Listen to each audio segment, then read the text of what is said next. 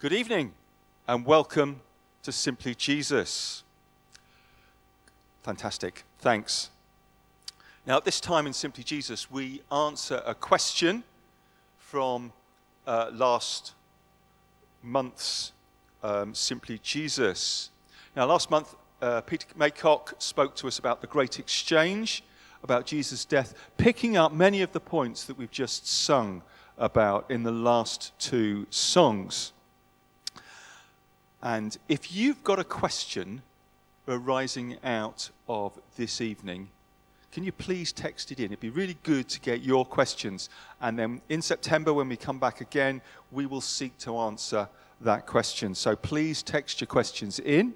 And the question for this week, or this Sunday, we're going to do is Did Jesus really believe his mission was to die for our salvation? Or was this something that the disciples decided, sort of post rationalized, after he died? All right, so did Jesus really believe this is what it was all about, or did it sort of go wrong? He was killed on the cross and everybody sort of worked it out afterwards. So let's have a look. We'll go back, as usual, to the eyewitness accounts of Jesus' life and just see what they tell us. So we're going to go to three different accounts of his life. The first one was recorded by a man called Luke, and um, let's just pick up the first one here. So, this, a bit of context here. This happened when Jesus was a baby. He was being presented in the temple, and uh, a devout Jew called Simeon came up to his parents and said this Sovereign Lord, as you have promised, you may now dismiss your servant in peace. For my eyes have seen your salvation, which you have prepared in sight of all the nations, a light for revelation to the Gentiles and the glory of your people, Israel. He looks at this baby and he says, This baby is God's salvation. So his parents will have known there's something special about this baby to do with God's salvation right from the point he was born. Jesus will have grown up knowing this was his destiny. Let's look at another example. This is from Jesus' own lips in John, a very famous uh, passage, probably one of the most famous ones, quoted at lots of cricket and football games up on posters, where people say, And here he said, For God so loved the world that he gave his one and only Son, referring to himself. All right? This is the Son he was referring to, that whoever believes in him shall not perish, but have eternal life. Absolutely, Jesus, as he was talking to a Pharisee called Nicodemus, believed his mission was to give people eternal life. Absolutely, he recognized that what was forecast by Simeon was part of what he was there to do. But did it all go wrong when he was crucified on the cross? Did it not quite go to plan? Let's look at what Mark says a bit later on. Now, I picked this one in Mark. There's several other examples in different places. Mark says, He then began to teach them that the Son of Man must suffer many things and be rejected by the elders, the chief priests, teachers of the law, and that he must be killed, after th- killed and after three days rise again. He spoke plainly about this, and Peter took him aside and rebuked him. Jesus knew this is what was going to happen. He knew this was his destiny. It was not an accident, despite the fact that his followers didn't agree with him. They couldn't see it, they couldn't understand it. So, this message of salvation is not an accident. It didn't come about because people th- made this up afterwards. It was absolutely part of Jesus' destiny from the day he was born, throughout his, mis- his ministry, right through to that point that he was crucified on the cross and rose from the dead. Thank you very much. And Nick I think is going to share with us a reading uh, in preparation for when Ian is going to come and speak to us. So we're going to hear now from John's account of uh, the life of Jesus. This is from uh, the Gospel of John, chapter 20, and we're going to begin at the first verse of chapter 20. And this um, chapter is headed The Empty Tomb. Early on the first day of the week, while it was still dark, Mary Magdalene went to the tomb and saw that the stone had been removed from the entrance. So she came running to Simon Peter and the other disciple, the one Jesus loved, and said, They've taken the Lord out of the tomb, and we don't know where they've put him. So Peter and the other disciple started for the tomb. Both were running, but the other disciple outran Peter and reached the tomb first.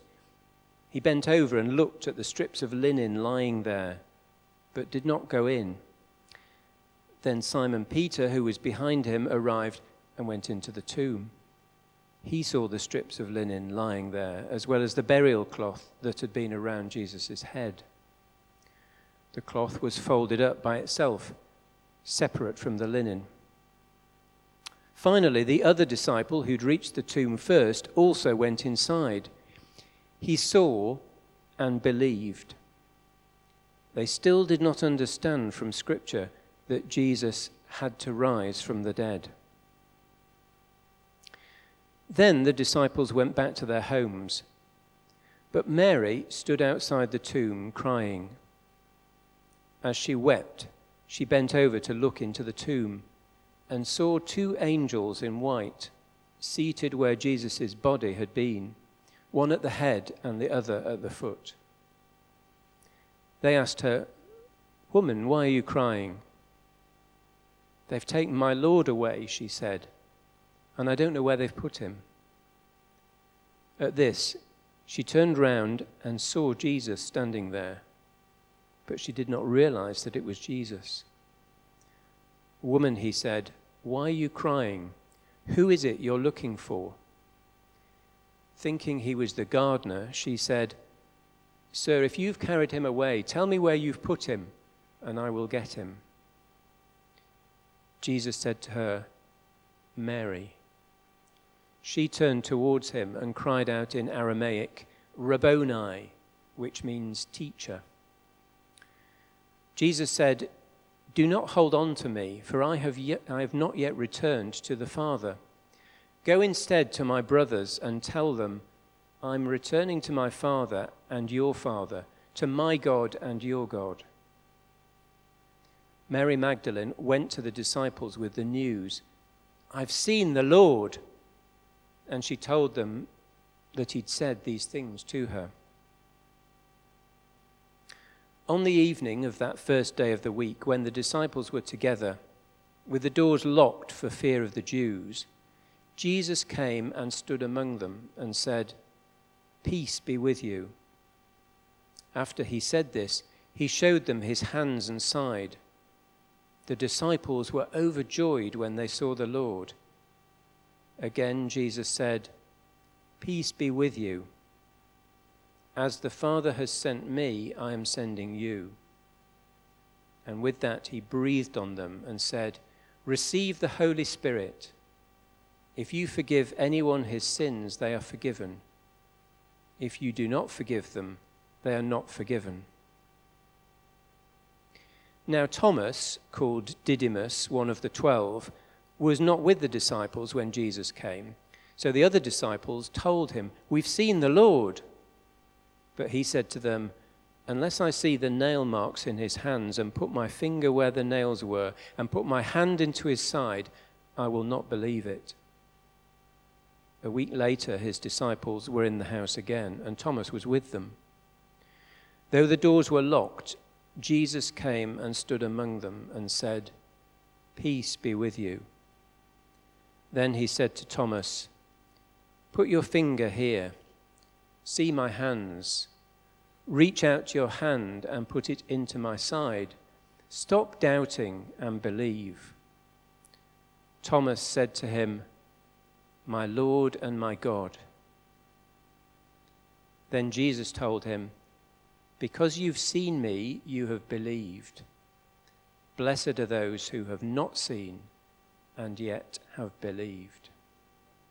At this point we watched a video from the TV show America's Got Talent of the illusionist and bar magician named Smoothini. Search YouTube for Smoothini to watch his amazing performance for yourself.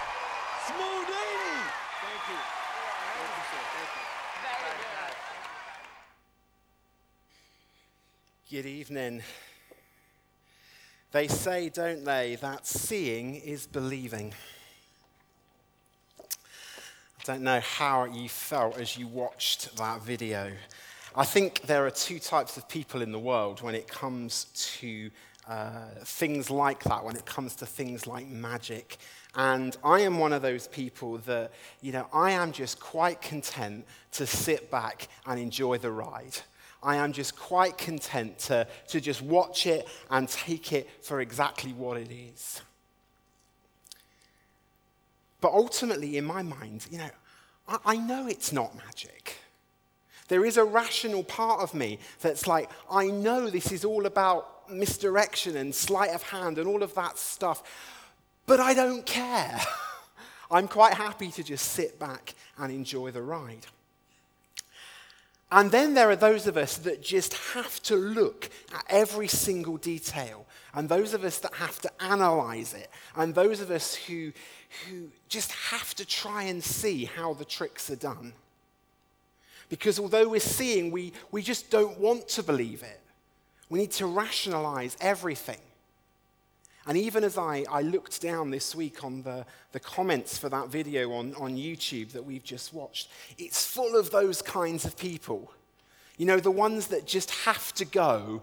If you play the video at 0.25 speed and pause it at 2 minutes and 25 seconds, you'll see this or whatever. I was like, well, the point of it is, isn't that he does it at 0.25. That's not the point. There's even a link to another video in the comments that says Smoothini's top tricks revealed. I'm just like, oh, get a life. Did you, did you have to spend time making a video? Oh, never mind. We live in a day and age, don't we, where we, we just don't take anything on faith anymore. Everything has to be tested. Everything has to be verified. If it seems impossible, then it probably is, and we simply won't believe it until we've checked it out and verified it first. We don't take anything on faith. And of course, the crazy thing about that statement is that we take stuff on faith all of the time. We just don't realize that we're doing it all of us sat in this room have probably taken something on faith at least three, four, five, maybe six times just since this meeting started, and you've not even thought about it. I had a, I had a, a sneaky look round as, we were, as people were coming in, and I didn't notice anybody come in this evening, choose which seat they were going to sit on, walk up to it, and then just check it to see if it was going to hold their weight. Nobody turned their chair upside down just to check that the legs were properly attached. You just walked in and you sat down. You had no idea that chair was going to hold your weight. But you took it on faith that it would. Because every other time you've walked into this building and you've sat on one of these green chairs, it's hold your weight. If you'd have done that, I would have thought you were mad. Because experience tells us that when we come into church and we sit down, the chair will hold our weight. We're going to be okay. This evening, we're thinking about an event that seems for all the world to be impossible. An event that for 2,000 years people have looked at and have tried to discover how the trick was done. But that event that we're focusing on tonight isn't about sleight of hand, and it's not about misdirection. So, what does it take? What does it take for us to believe something that seems impossible? Is seeing really believing? Or can we believe without seeing first? I want to pick up the story from last month and take a few seconds to remind us how we have got to this point.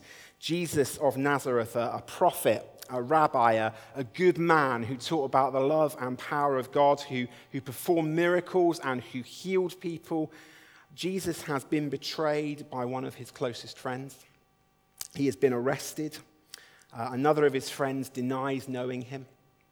And he's been uh, tried in uh, a sham of a court, really, who had already made up their minds that he was guilty. He'd been mocked, and then he had been mercilessly executed by his enemies. And his remaining followers are left uh, cowering in fear. They're hiding behind locked doors. They're afraid to show their faces in public. Two devout Jewish leaders, Joseph of Arimathea and Nicodemus, have taken Jesus' body and they've laid it in Joseph's family tomb. Uh, the custom would have been to have covered the body with linen and spices and to seal it in the tomb for about a year. And then, after a year or so, the remains would be taken and uh, transferred to a second, smaller, final resting place. And that should, by rights, have been the end of the story. The Jesus movement should have been over.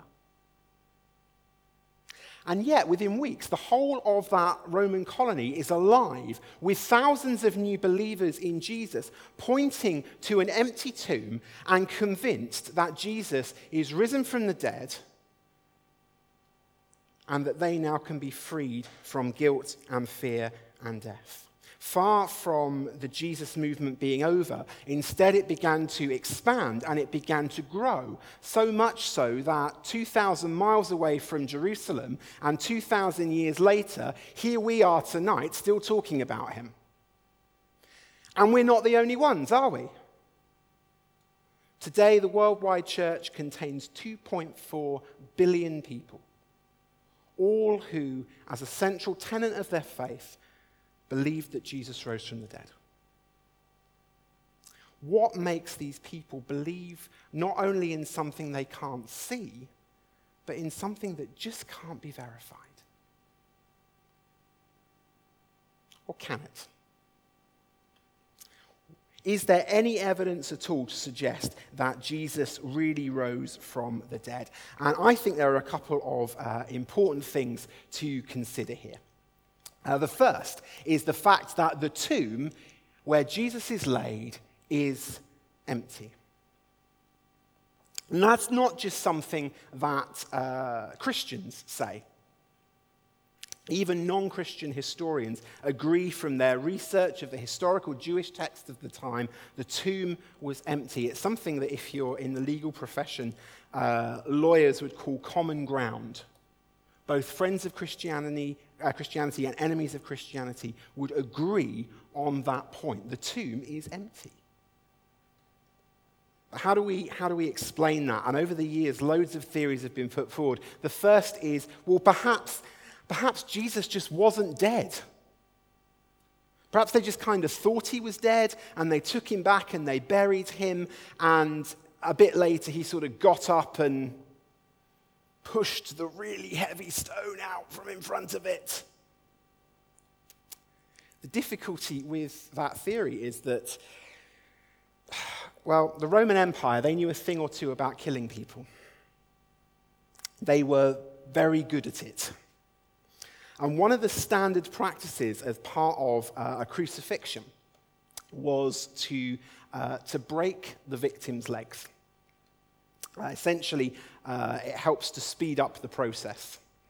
Uh, if you can't push up on your legs on uh, a cross, uh, you can't get enough air into your lungs, you suffocate quicker, basically. But in John 19, it tells us that they, they didn't break Jesus' legs. Because when they came to him, he was already dead. Uh, instead, it says, one of the soldiers pierced his side with a spear, and immediately blood and water flowed out.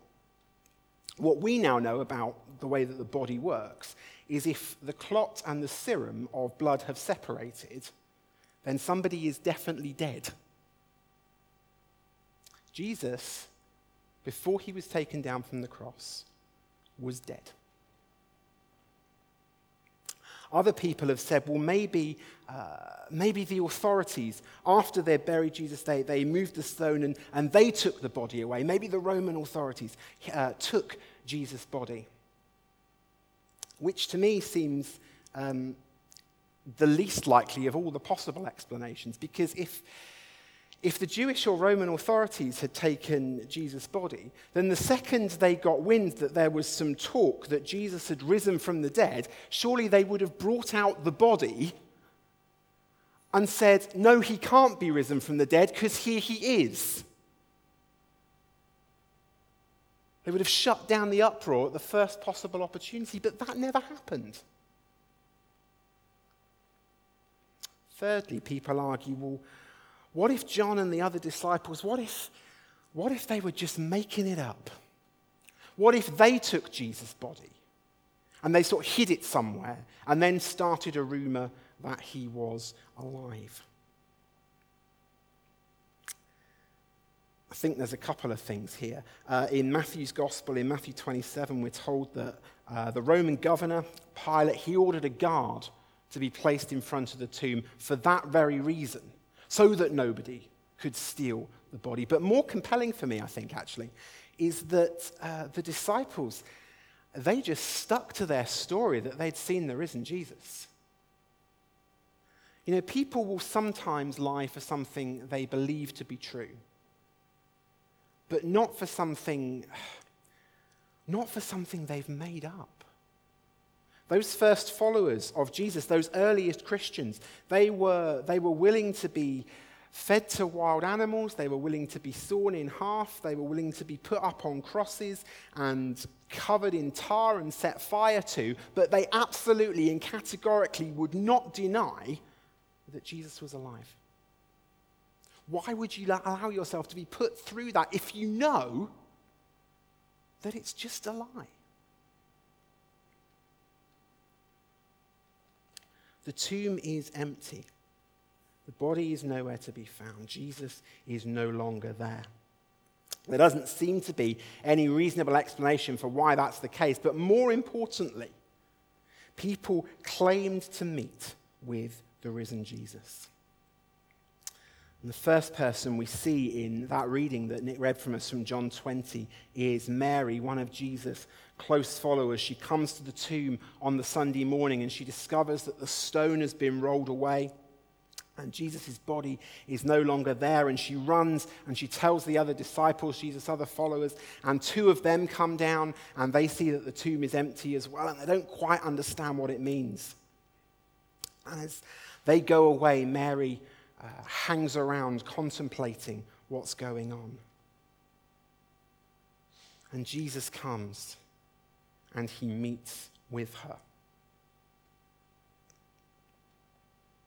But, you know, the testimony of one woman, one woman who, who really loved Jesus, you know, that's, that's a bit dodgy, isn't it, really?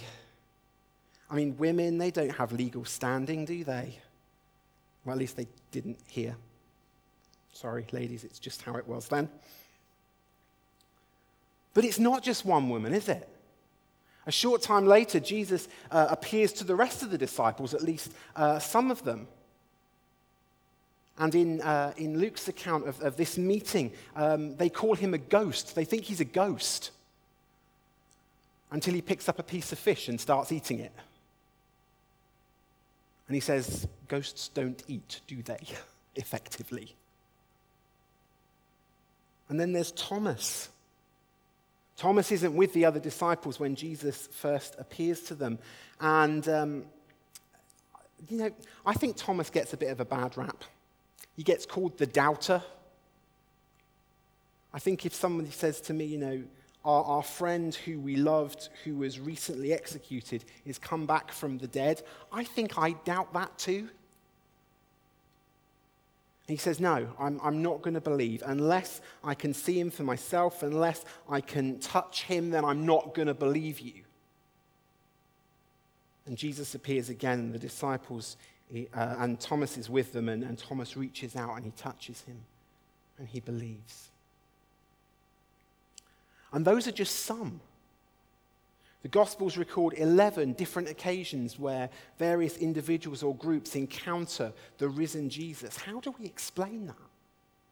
They can't all be hallucinating. The eyewitness uh, accounts to Jesus' resurrection, these are, these are different people of different temperaments in different places and, and different times. The way that we understand hallucinations work, that, that's just not possible.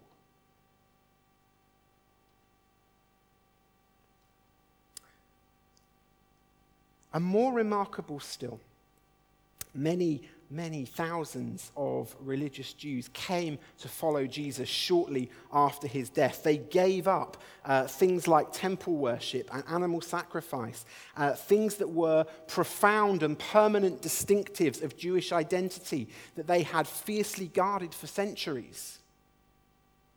How can you explain such a, a radical and permanent change to culture? Unless the resurrection of Jesus is certifiable.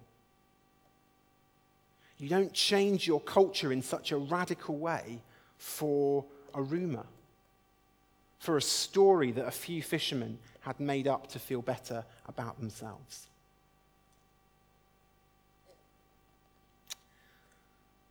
I am a bit of a Star Trek fan. I'm sorry about that.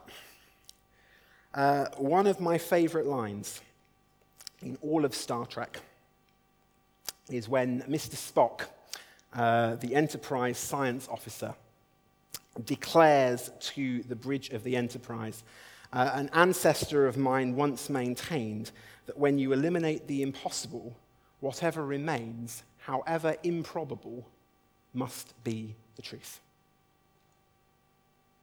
And the funny thing, and the reason that I love that line, is the ancestor he's referring to uh, he's actually quoting Sherlock Holmes. Well, I guess technically he's quoting Arthur Conan Doyle, who wrote the line for Sherlock Holmes, but anyway, you get my point. When I was in my teens, growing up in, in church and trying to decide for myself whether I really believed this stuff about Jesus' resurrection, this line had a, a profound impact on me. Because once I started to realize that the arguments as to why Jesus couldn't have risen from the dead just didn't hold up, I was left with only one reasonable conclusion, however improbable it seemed that Jesus was alive, that Jesus had risen from the dead. And then, if he was alive and his offer of forgiveness and abundant eternal life, all the things that he promises in the Gospels, if all of that is, is genuine and true, then the fact that he's risen from the dead proved something to me about all that Jesus offers in terms of that forgiveness and that abundant life. And I stopped trying to see how the trick was done. And I decided to take uh, a step of faith and to believe. So I guess my question for us this evening is, is just that. Are you still trying to look and see how the trick is done? Or are you willing to follow in the footsteps of billions of others who have put their faith in a risen Jesus? What is there to stop you from coming and seeing for yourself? What is there to stop you from experiencing the full and abundant and eternal life that Jesus has promised to us?